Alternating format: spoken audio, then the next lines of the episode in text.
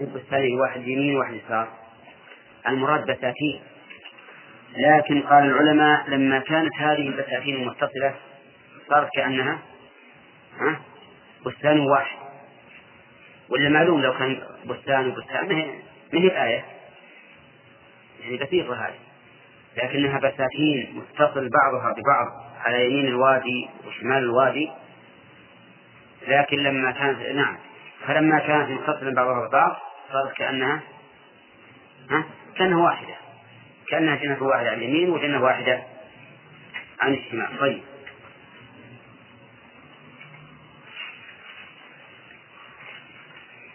الفوائد. قال الله تعالى فلما قضينا عليه الموت إلى آخره. هذا مبتدأ ذكر الفوائد.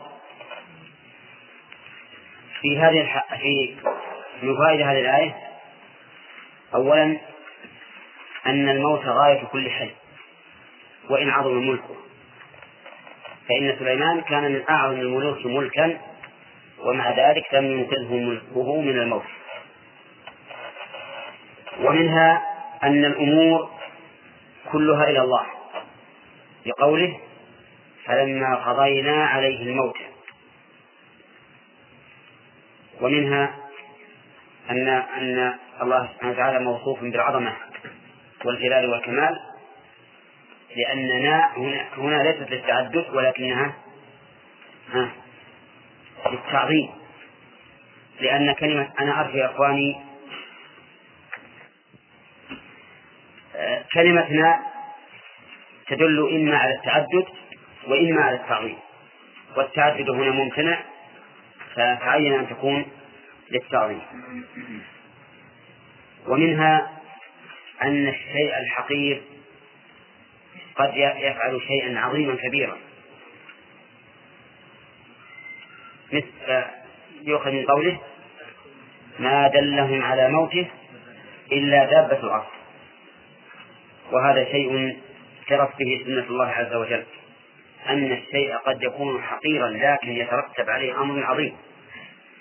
فنحن الآن لا نعرف كيف نقبر موتانا. إلا بدلالة الغراب.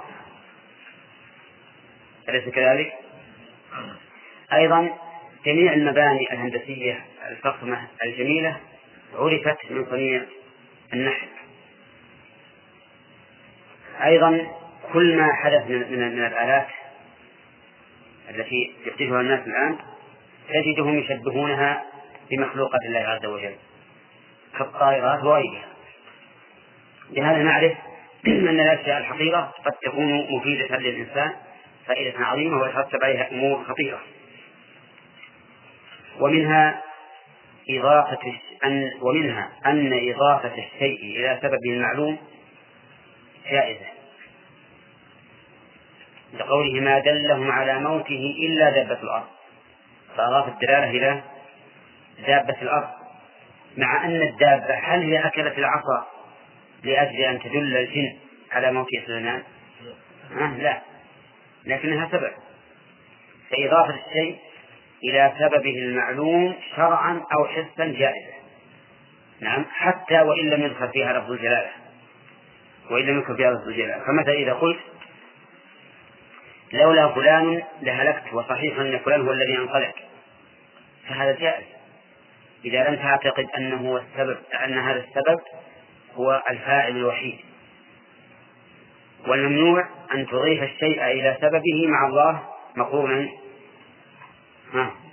بالواو أو تضيف الشيء إلى سبب غير معلوم سببيته لا من الشرع ولا من الحس لأن هذا يكون من باب الأوهام والتخيلات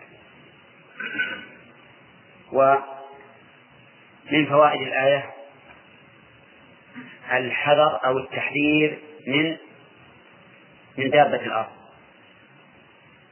ولا لا؟ ها؟ أي نعم ما دام تأكل الأخشاب وتأكل هذه الأشياء فاحذر منها. وكم من إنسان أفسد عليه دابة الأرض مكتبته القيمة التي تساوي شيئا كثيرا. ولهذا انتبهوا لا تأكل الأرض عليكم كتبكم. طيب. ومن فوائد الآية الكريمة إضافة الفعل أو إضافة الشيء إلى من لم يقم به باختياره. لقوله فلما خر تبين في الجن. فالخرور قد يضاف إلى الفاعل بالاختيار وقد يضاف إلى الفاعل بغير الاختيار. فتقول خر الماء وتقول خر ميتا.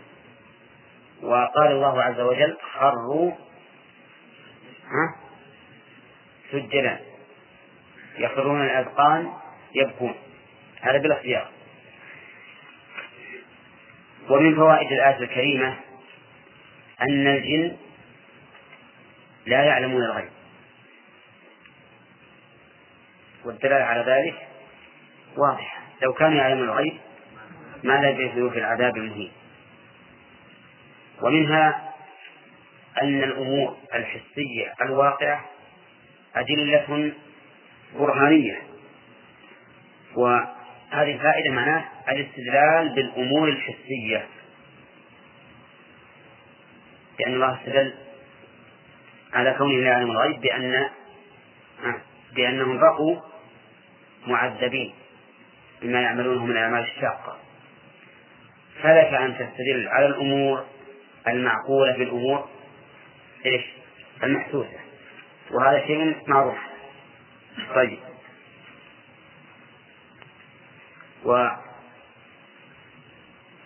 فوائد الآية أن الجن ذو عقول.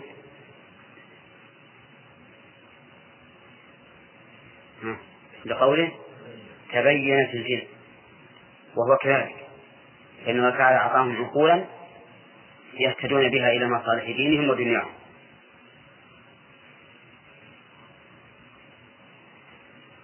ومنها تسمية الأعمال الشاقة عذابا. لقوله ما لبثوا في العذاب مع أن سليمان عليه الصلاة والسلام لم. لم يجعلهم يعملون له ما يشاء عقوبة لهم ولكنه تكليف. وبهذا نعرف أن العذاب قد يطلق على ما ليس بعقوبة. كما في قوله صلى الله عليه وسلم إن السفر قطعة من العذاب. وقوله تعالى لقد كان لسبع في مسكنه إلى آخره. فيها دليل على استعمال التأكيد في الأمور الهامة. وإن لم يكن المخاطب منكرا أو مترددا. تؤخذ من تأكيد هذه القصة في قوله لقد كان لسبع. لأن التأكيد كما نعلم إنما يجب في مخاطبة المنكر ويحسن في مخاطبة المتردد ويكون على خلاف البلاغة فيما عدا ذلك. هذا هو المعروف عند علماء البلاغة. ولكن بتأمل ما ورد في القرآن الكريم نجد أن الأمور الهامة وإن خوطب بها من لا من لا ينكرها أو يتردد فيها نجد أن الله تعالى يؤكدها كما في هذه القصة وغيرها من فوائد الآية الكريمة هذه الآية العظيمة الدالة على قدرة الله وحكمته. وهي قصتهم على سبيل العموم أنهم منعمون في ديارهم وبساتينهم وقصورهم وغير ذلك فلما أعرضوا انقلبت الحال. ففيها عبرة فيها آية من وجوه كثيرة. آية دالة على قدرة الله. آية يعني عبرة لمن عصى الله عز وجل. عبرة لمن أطاع الله. آية دالة على حكمة الله. فبالتأمل في هذه الآية تجد فيها أصنافا وأنواعا من الآيات. طيب. والآن شرحنا هذه الآيات. قلنا آية دالة على قدرة الله. حيث خلق لهم هذه البساتين العظيمة ثم أبدلها بأخرى لا تسويها بشيء. دل على إيش؟ على حكمته عز وجل حيث أعطاهم ذلك الخير حين كانوا مقبلين على الله. وسلبهم إياه حين أعرضوا واستكبروا عن طاعته. آية للمعتبرين. من أهل المعاصي فإن فيها تحذيرا لهم من أن تزول نعمة الله عليهم بسبب معاصيهم يرحمك الله. آية للطائعين. حيث يعتبرون بها. لأنهم ما داموا على طاعة الله فإن نعمة الله تدر عليهم. هذه أربعة أوجه من كونها آية. ومن فوائد الآية الكريمة أن هذه الجنات تؤتي أكلها على وجه واسع لقوله كلوا من رزق ربكم ومن فوائدها وجوب الشكر لله سبحانه وتعالى لقوله واشكروا له والشكر كما هو والشكر واجب عقلا كما هو واجب شرعا. أما وجوبه الشرعي فالآيات في الأمر به كثيرة. وأما وجوبه العقلي فلأن العقل يقتضي العقل الصريح يقتضي أن كل من أحسن إليك فإنك تشكره على ذلك. ومن لا يشكر الناس لا يشكر الله. يعني كل أحد يرى أنه من الخطأ. أن يسدي إليك إنسان ما يسدي من الخير.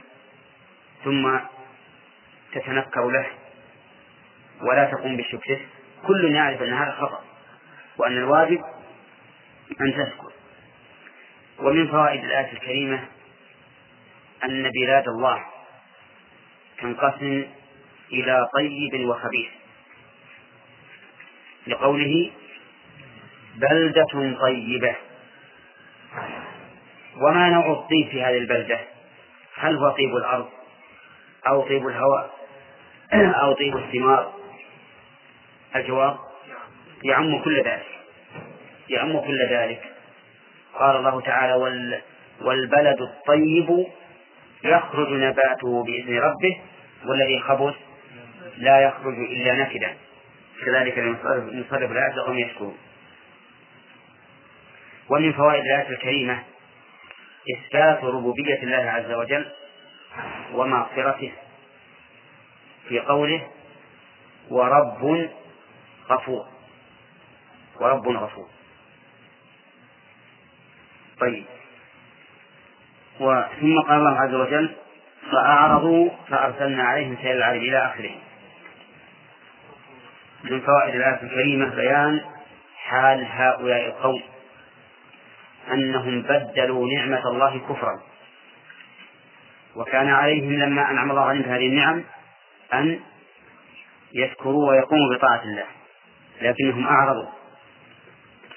ومن فوائدها عقوبة المعرضين رحمك الله. عقوبة المعرضين بما تقتضيه حكمة الله.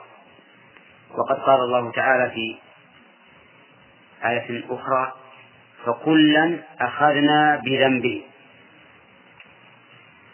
فالعقوبات دائما تكون من جنس العمل فهؤلاء لما بطروا نعمة الله وكفروا به بسبب هذه الجنات ابتلوا بجنات سيئة بالنسبة لما نعلم به من قبل ومن فوائد الآية الكريمة أيضا إثبات الأسباب من أين تؤخذ؟ ها؟ فأعرضوا فأرسلنا فجعل الله تعالى سبب الأسباب إعراضهم. ومن فوائدها أن المعاصي سبب لزوال النعم. بقوله فأعرضوا فأرسلنا بينما كانوا من العميد لما أعرضوا أرسل الله عليهم هذا هذا السيل المدمر. وهذا له شواهد في القرآن كثيرة. منها قوله وضرب الله مثلا قرية كانت آمنة مطمئنة. يأتيها رزقها رغدا من كل مكان. فكفرت بأنعم الله فأذاقها الله لباس الجوع والخوف بما كانوا يصنعون. ومنها قوله تعالى ولو أن أهل القرى آمنوا واتقوا لفتحنا عليهم بركات من السماء والأرض. ولكن ولكن كذبوا فأخذناهم بما كانوا يكسبون. أفأمن أهل القرى أن يأتيهم بأسنا بياتا وهم نائمون؟ أو أمن أهل القرى أن يأتيهم بأسنا وهم يلعبون؟ أفأمنوا مكر الله فلا يأمن مكر الله إلا القوم الخاسرون. ومن فوائدها أن المطر الذي هو نعمة ورحمة قد يكون نقمة وعذابا.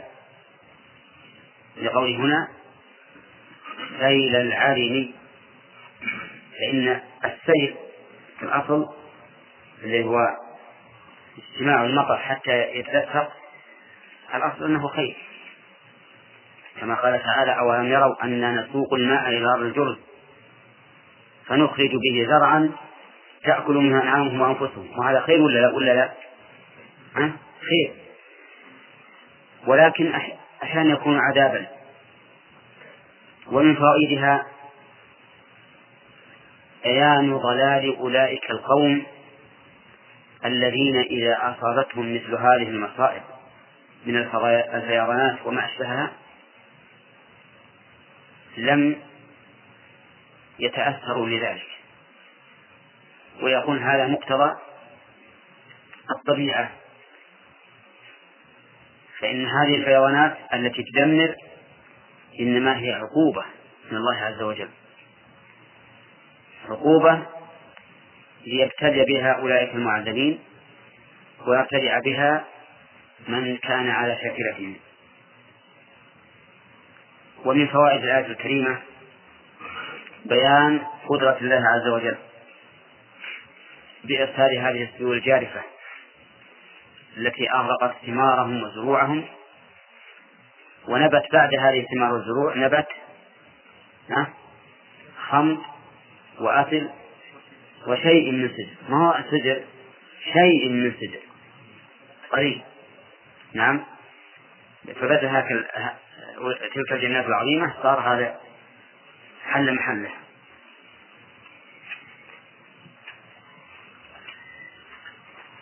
ومن فوائد الآية الكريمة الحكمة في أن الله عز وجل جعل بدل جنتين جنتين أخرين. لأن الطاعة نور وصلاح وفلاح فيناسبها الجزاء بالعطاء والمعصية ظلمة وفساد فناسبها أن يكون فيها هذا البدل السيء بالنسبة لما قبله. ثم قال تعالى ذلك جزيناهم بما كفروا وهل نجازي إلا الكفور. ذلك جزيناهم بما كفروا.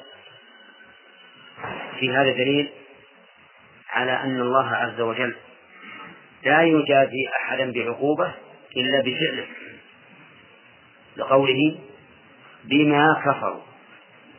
وفيها أيضا إثبات الأسباب لأن الباء هنا للسببية. وفيها الفرق بين يجزي ويجازي. فهنا قال هل نجازي إلا الكفور. لكن نجزي في الثواب ونجازي في العقاب. هكذا بعض بعض قال بعض العلماء. فتقول للكافر جازاك الله. وتقول للمسلم جزاك الله. نعم. ففي الخير نقول وفي وفي الشر نقول جازا ووجه ذلك أن الخير أعطاء محض وأما العقوبة فهي مجازاة ومكافأة. ولهذا نقول جازاه يصاغ الفعل على صيغة المفاعلة. والمفاعلة تكون في الأصل من طرفين. نقرأ التجديد يقول عز وجل وجعلنا بينهم وبين القرى التي باركنا فيها بالماء والشجر إلى آخره. جعلنا بينهم. كل الإضافات كل نسبة الفعل الآن إلى ناء الدالة على العظمة. نعم. كأن بينهم. الضمير يعود على سبع. وبين القرى التي باركنا فيها. القرى جمع قرية؟ وهي البلدة. سواء كانت كبيرة أو صغيرة. وسميت قرية لأنها تجمع. تجمع و ما اشتهر عند الناس أن القرية هي المدن الصغار هذا عرفي. وإلا فإن الله يقول في أم القرى وكأي من قرية هي أشد قوة من قريتك التي أخرجت فالقرية اسم للبلد سواء كان كثيرا أو قليلا سمي بذلك لأنه يجمع الناس. وقوله القرى التي باركنا فيها. ما هي القرى التي بارك الله فيها؟ قيل إنها قرى اليمن كصنعاء ونحوها. وقيل إنها قرى الشام. نعم. ولكل من القولين وجه. لأن الله سبحانه وتعالى بارك في الشام وبارك في اليمن. قال اللهم قال النبي عليه الصلاة والسلام اللهم بارك لنا في شامنا ويمننا. ولهذا اختلف المفسرون هل المراد بالقرى التي بارك الله فيها قرى الشام أو المراد بالقرى التي بارك الله فيها قرى اليمن؟ أيهما أعظم منا؟ أن يكون المراد بها قرى الشام أو قرى اليمن. قرى الشام لبعدها. فهم يذهبون إلى الشام ويرجعون منه. فيقول جعلنا بينهم وبين القرى التي باركنا فيها قرى ظاهرة. قال المؤلف باركنا فيها بالماء والشجر. يعني والثمار وهي قرى الشام التي يسيرون إليها للتجارة قرى ظاهرة متواصلة من اليمن إلى الشام. ظاهرة يعني بينة يرى بعضها من بعض. لأن القرية إذا كانت بعيدة عن الثانية ما صارت ظاهرة إذا خرجت من قرية إلى قرية وهي بعيدة منها هل تكون القرية الثانية ظاهرة لك؟ لا. تحتاج إلى أحد يدلك. لكن إذا كانت متواصلة متقاربة صارت إيش؟ ظاهرة بادية للعيان. فهذه قرى متواصل بعضها ببعض من اليمن إلى الشام. والذين قالوا إن المراد قرى اليمن قال لأنه لا يعلم أن هناك قرى متصلة من اليمن إلى الشام. وقالوا إن الواقع يدل على خلاف ذلك. وأن المراد بالقرى قرى اليمن. وعلى كل حال لكل ولكل واحد من قول وجه. قال قرى ظاهرة. متواصلة من اليمن إلى الشام. وقدرنا فيها السير. قدرنا فيها السير يعني جعلناه مقدرا بمراحل. ينزلون من قرية إلى أخرى مرحلة مرحلة. تعالى صحيح. هذا ما في أحد. هذا أقرب لكم. نعم. يقول قدرنا فيها السير بحيث يقيلون في واحدة ويبيتون في أخرى إلى انتهاء سفرهم ولا يحتاجون فيه إلى حمل زاد وماء. هذا معنى تقدير السير تقدير السير أن يكون مقدر بمراحل حسب هذه القوى. يقيلون في واحدة ويبيتون في أخرى. ثم يقيلون في الثانية ويبيتون في الأخرى. وهكذا ولا شك أن تقدير السير على هذا الوجه لا شك أنه من نعمة الله على الناس فإن الخطوط الطويلة التي ليس فيها مدن تكون في الغالب طرقا مهلكة مخيفة. لكن إذا كانت متواصلة صارت أيسر للسالك وأشد طمأنينة بل وأقرب للسير لأنك إذا مشيت من قرية إلى أخرى تحس أنك قرأت مرحلة. مثل القرآن الكريم الآن لما جعل آيات وسورا وأجزاء صار أسهل للقارئ. الكتاب إذا كان مفصل بأبواب وفصول صار أيسر. الطريق أيضا الحسي طريق الأرض إذا كان فيه قرى متوالية صار أيسر من الطريق الطويل الذي يمل الإنسان ولا يرى أنه قطع مرحلة فيه ولهذا قال الله تعالى وقدرنا فيها السير. سيروا فيها ليالي وأياما آمنين. قال المؤلف قلنا سيروا. وعليه فتكون هذه الجملة في موضع نصب مقولا لقول محذوف. قلنا سيروا.